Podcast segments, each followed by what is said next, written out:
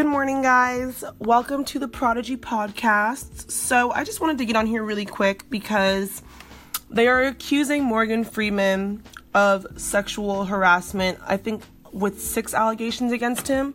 I'm not exactly sure the details. However, I wanted you guys to message me, send me your thoughts on whether or not you feel that these are true, and if they are, what actions should be taken against him, considering Trump has double the allegations against him.